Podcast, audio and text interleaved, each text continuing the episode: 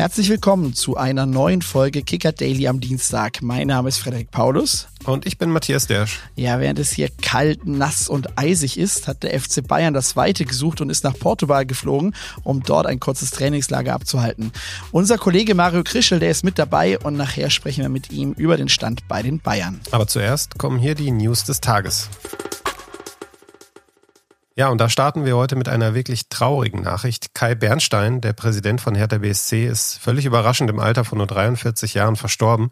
Dies gab der Club am Dienstag bekannt. In einer Mitteilung schrieb der Zweitligist, der gesamte Verein, seine Gremien und Mitarbeiter sind fassungslos und zutiefst bestürzt.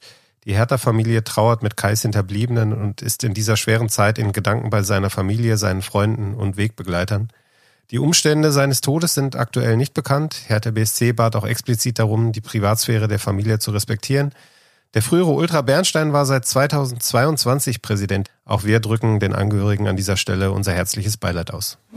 Geraldo Becker wird Union Berlin wohl noch in diesem Monat verlassen. Der Niederländer liebäugelt ja schon länger mit einem Wechsel und jetzt soll er sich mit Real Sociedad einig sein. Das melden zumindest mehrere spanische Medien. Beckers Vertrag wäre ohnehin im Sommer ausgelaufen. Jetzt bietet sich für Union also noch die Möglichkeit, etwas Ablöse zu bekommen. Neben San Sebastian soll auch der FC Villarreal an dem 28-jährigen Offensivspieler interessiert sein. Aus The Special One ist mal wieder The Fired One geworden. Die AS Rom hat sich am Dienstag von Trainer José Mourinho getrennt. Drei Niederlagen und nur ein Sieg aus den vergangenen fünf Spielen waren offenbar zu wenig für die Verantwortlichen, die den 60-Jährigen mitsamt seinem Stab vor die Tür setzten. Einen Nachfolger gibt es auch bereits. Der frühere Roma-Spieler Daniele De Rossi übernimmt mit sofortiger Wirkung. Ja, Frederik, ich wag mal die Behauptung, auch Mourinho wird nicht lange auf den nächsten Job warten müssen. Ja, da könntest du recht haben. Kurioserweise hat er sich ja erst vor ein paar Monaten in einem Interview darüber geäußert, dass er glaubt, er wird irgendwann in Saudi-Arabien auch mal Trainer sein. Also mal schauen, ob sein Weg jetzt dahin führen wird. Wir halten euch da auf dem Laufenden, aber jetzt widmen wir uns erstmal dem FC Bayern.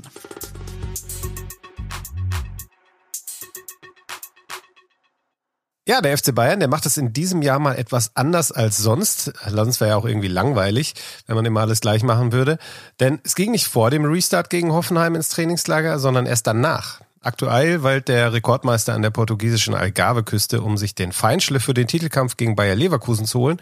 Und mit dabei ist unser Reporter Mario Krischel. Hallo Mario. Bom dia, hallo. Ja, das hast du schön gelernt. Vielen Dank. ja, Mario, es hieß ja vor dem Start ins Trainingslager, dass die Trainingseinheiten in Portugal nicht öffentlich zugänglich sein sollten. Da habe ich mich natürlich sofort gefragt, was macht ihr Bayern-Reporter denn da jetzt eigentlich den ganzen Tag? Ja, Urlaub, ne? Nein, das ist äh, alles nicht perfekt nach dem Wunsch von Thomas Tuchel hier, das kann man tatsächlich sagen, weil der Platz, der lässt sich jetzt nicht so abriegeln wie in München. Da ist ja mittlerweile Usus geworden, die Vorhänge einfach zuzuziehen. Äh, Pep Guardiola hat ja damals den ersten installiert, Julian Nagelsmann dann den zweiten. Hat zur Folge, dass man Bayern-Trainings an der Säbener Straße eigentlich kaum noch sieht, außer das Aufwärmen. Ähm, und das ist hier halt anders. Also es ist hier ja zehn Minuten vom Teamhotel entfernt, zugängliche ja große Sportanlage, viele Pedalplätze, Tennisplätze, Fitnessraum und eben der Fußballplatz. Und der lässt sich nicht verbarrikadieren. Dementsprechend haben wir uns da ja, mit den Bayern-Verantwortlichen darauf geeinigt, dass wir das Training zumindest von einer bestimmten Position aus verfolgen können. Ja, umso wichtiger ist ja dann die Frage, Mario, bei euch hat es gerade so 18 Grad, ganz angenehm eigentlich. Ja, ist okay. Ähm, wenn du jetzt da so einen perfekten Blick drauf hast, wie nutzt denn Tuchel die milden Temperaturen? Der nutzt die, indem er mit seinem Co-Trainer Anthony Berry erstmal ein paar Steigerungsläufe gerade gemacht hat. Hat sich äh, am Ende hier nochmal gut verausgabt. Nee, ähm, es ist jetzt gar nicht so speziell, wie man das vielleicht erwartet. Also es ist in Anführungszeichen normales Training eigentlich, ja. Also ähm, ein paar Stabi-Übungen, Aufwärmprogramm, Passübungen und so weiter. Und gestern viele, viele Spielformen, eigentlich auch ohne Tore, ähm, haben gestern fast vier Stunden trainiert und ich würde mal behaupten, nicht fast drei Stunden davon waren reine Spielformen. Also da ging es richtig zur Sache. Eric Dyer auch gleich dazwischen gegrätscht, hatte einmal den Upamecano umgeflext. Und heute waren es dann ein paar Spielzüge, ja, also äh, einstudierte Varianten über die Flügel, Kurzpass, Überzahlsituationen und da ist Tuchel auch echt lautstark mitgegangen, also wenn was nicht gepasst hat, hat er es klar angesprochen, aber im Großen und Ganzen sah das schon ganz ordentlich aus. Und das hat er dann auch immer mit Yes, yes, I love it, I love it begleitet, also das war ganz, ganz unterhaltsam schon intensiv geht's hier zur Sache, durchaus. Sind es denn Dinge, die jetzt Tuchel aus dem 3-0-Sieg gegen Hoffenheim zum Auftakt ins neue Jahr ähm, ja irgendwie abgeleitet hat? Oder sind es eher grundsätzliche Sachen, die man da jetzt nochmal trainiert? Ich würde eher sagen, grundsätzlich ist. Also Tuchel hat jetzt mehrfach in dieser Saison schon nach einem Spiel erwähnt, wie herausragend ihm die Trainingswoche gefallen hat, was sich dann nicht so übertragen hat aufs Spiel. Gerade gegen Hoffenheim hat man das auch wieder gesehen, da fehlte dann so von hinten heraus das Tempo. Und ich glaube, es hat keine fünf Minuten gedauert, da war schon ein Fuchsteufels Wilter an der Seitenlinie. Äh, hat da gestikuliert, so von wegen, ne, macht schneller, kommt, kommt in eine Pötte. Und das steht hier auch ganz klar auf dem Programm. Also zügig von hinten heraus das Spiel aufziehen, über die Flügel, ja, wie du gesagt hast, eher ganz generelle Dinge, ja. Äh, ich glaube ja, eins von den Argumenten, die Tuchel davor gebracht hat für die Reise, war ja auch, dass man dort besser Standards trainieren könnte, weil sich die Spieler dann anders als im Januar in München nicht erkälten würden, wenn sie da auf dem Platz rumstehen. Auch Teambuilding soll ja ein Schwerpunkt sein. Ähm, was steht denn da konkret auf dem Plan? Spielen die Darts? Machen die ein Pedal-Turnier? Wie hat man sich das vorzustellen? Ja, das ist noch nicht so richtig klar. Also jetzt, also das Training ist jetzt gerade seit einer halben Stunde vorbei. Und jetzt haben die Spieler und ja, Verantwortliche haben jetzt heute den Nachmittag komplett frei. Also das nächste Training ist erst morgen früh um 10 portugiesischer Zeit. Ähm, das Problem ist halt, dass es jetzt regnet. Ob das jetzt so einkalkuliert war, also ist natürlich kein Golfwetter jetzt für Harry Kane und Thomas Müller. Äh, gestern hat man hier noch Tuchel und sein Trainerteam mit, mit Betreuern beim Pedalspielen zusehen können. Natürlich mit gebotenem Abstand. Ähm, ansonsten, ja, ich denke mal, das wird sich auch auf die Spiele übertragen. Also es gibt ja auch einen Indoor-Pedalplatz. Ob sie sich dann da gleich nochmal äh, aufhalten, Ansonsten im Teamhotel oder wie auch immer, ich meine, das sind ja alles Jungs im Alter von Anfang 20 bis Anfang 30, äh, die werden sich die Zeit schon irgendwie vertreiben können. Du hast ihn eben schon erwähnt, mit dabei ist ja jetzt auch Neuzugang Eric Dyer, der am ersten Trainingstag auch noch seinen 30. Geburtstag gefeiert hat. Ähm, wie schlägt er sich denn? Du hast ja die Grätsche vorhin schon erwähnt. Ist er sonst auch irgendwie auffällig in den Einheiten? Was auffällt, ist seine Statur durchaus. Also ist ja schon ja, ein kantiger Kerl. Ähm, hält sich viel mit Harry Kane auf tatsächlich. Die beiden kennen sich ja seit ewiger Zeit. Ansonsten hat er natürlich jetzt gewissermaßen den Vorteil, dass er der einzig verbliebene Innenverteidiger ist, der hier gerade trainiert. Der macht eigentlich einen, einen fitten Eindruck, hatte jetzt heute Morgen, das war ein bisschen komisch, beim Aufwärmen die rechte Wade getaped und dann, als es in die erste Passform ging, also nicht mal fünf Minuten später war das Tape auch schon wieder weg. Ähm, sprich, da war jetzt wahrscheinlich auch nichts Wildes bei, aber ja, kommt natürlich nicht mit der Matchpraxis jetzt da aus Nord-London. Er hat ja, glaube ich, nur äh, vier Einsätze gehabt oder so in der ganzen Hinrunde. Ja, das wird man sehen. Also wenn jetzt wirklich die beiden Innenverteidiger doch ausfallen sollten oder ja kürzer treten müssen, dann kann er sich natürlich gleich mal hier in Position bringen. Ja, Eric Dyer ist neu. Ein weiterer neuer soll ja auch noch kommen, nämlich der Ex-Leipziger Nordi Mukiele. Wie ist denn da der Stand der Gespräche? Also der wird jetzt wahrscheinlich nicht mehr nach Portugal nachreisen, aber er soll ja bestenfalls noch in dieser Wechselperiode kommen, oder? Ja, also Christoph Freund hat es jetzt, jetzt die Tage nicht, nicht klar dementiert, ist, aber es haben ja auch alle erwähnt, äh, äh dass ein Außenverteidiger kommen soll. Tuchel hat es auch nochmal am Freitag gesagt. Den braucht's ja auch. Also es, es ist kein Rechtsverteidiger mehr hier. Nusser Masrui ist beim Afrika Cup und Conny Leimer ist ja eigentlich ein zentraler Mittelfeldspieler.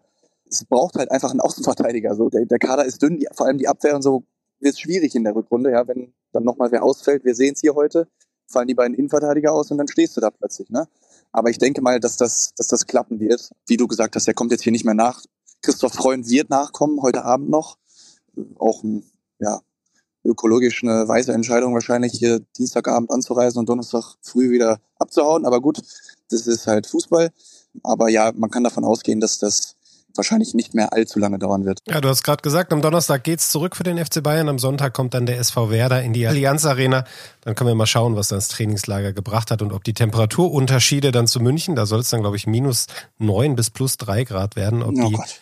Möglicherweise negativ negative Auswirkungen haben. Mario, vielen Dank schon mal an dich für deine Einblicke und jetzt drücken wir die Daumen, dass der Regen sich schnell verzieht, damit du auch noch zum Golfen kommst heute. Ja, obrigado, ne? Habe ich auch gelernt. Bis dann. ciao, ciao. Ciao. Ciao.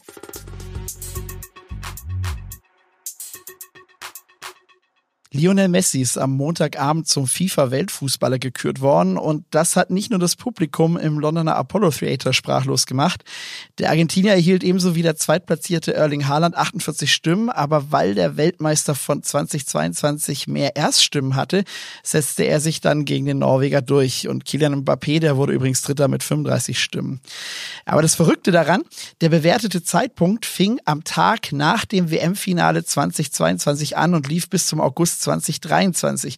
Und Matthias, also wenn man jetzt ganz ehrlich ist, viel kam jetzt nicht gerade von Messi in dieser Zeit, oder? Ja, ich meine, man muss ja immer vorsichtig sein. Das ist ja hochpolitisch, Messi oder Ronaldo oder wer auch immer. Aber wenn man jetzt mal da auf die konkrete Entscheidung guckt, was hat Messi geschafft? Äh, er ist mit Paris früh aus der Champions League rausgegangen, dann ist er nach Miami gewechselt. Mit denen hat er zwar den Ligapokal gewonnen und da auch ganz ordentlich abgeliefert, aber in der MLS stehen bei ihm ein Tor in sechs Spielen. Das ist absolut kein Vergleich zu Erling Haalands Zahlen beim Trippelsieger Manchester City.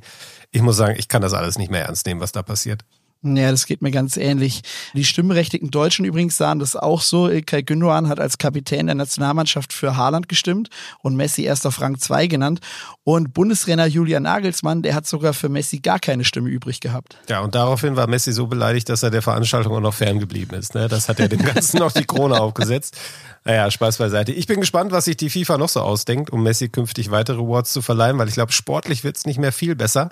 Aber da gibt's ja noch so ein paar Möglichkeiten. Bestes Armtattoo, bester oh ja. Bart. Oh ja. Vielleicht gibt ihr da draußen, habt ihr ja auch noch eine Idee, was man ihm noch so verleihen könnte, dann schreibt uns gerne mal über unsere Kanäle.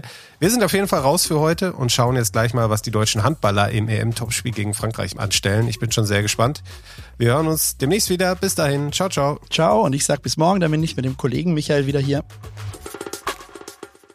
Kicker Daily ist eine Produktion des Kicker in Zusammenarbeit mit ACB Stories. Redaktionsschluss für diese Folge war 14 Uhr. Abonniert den Podcast, um keine neue Folge zu verpassen.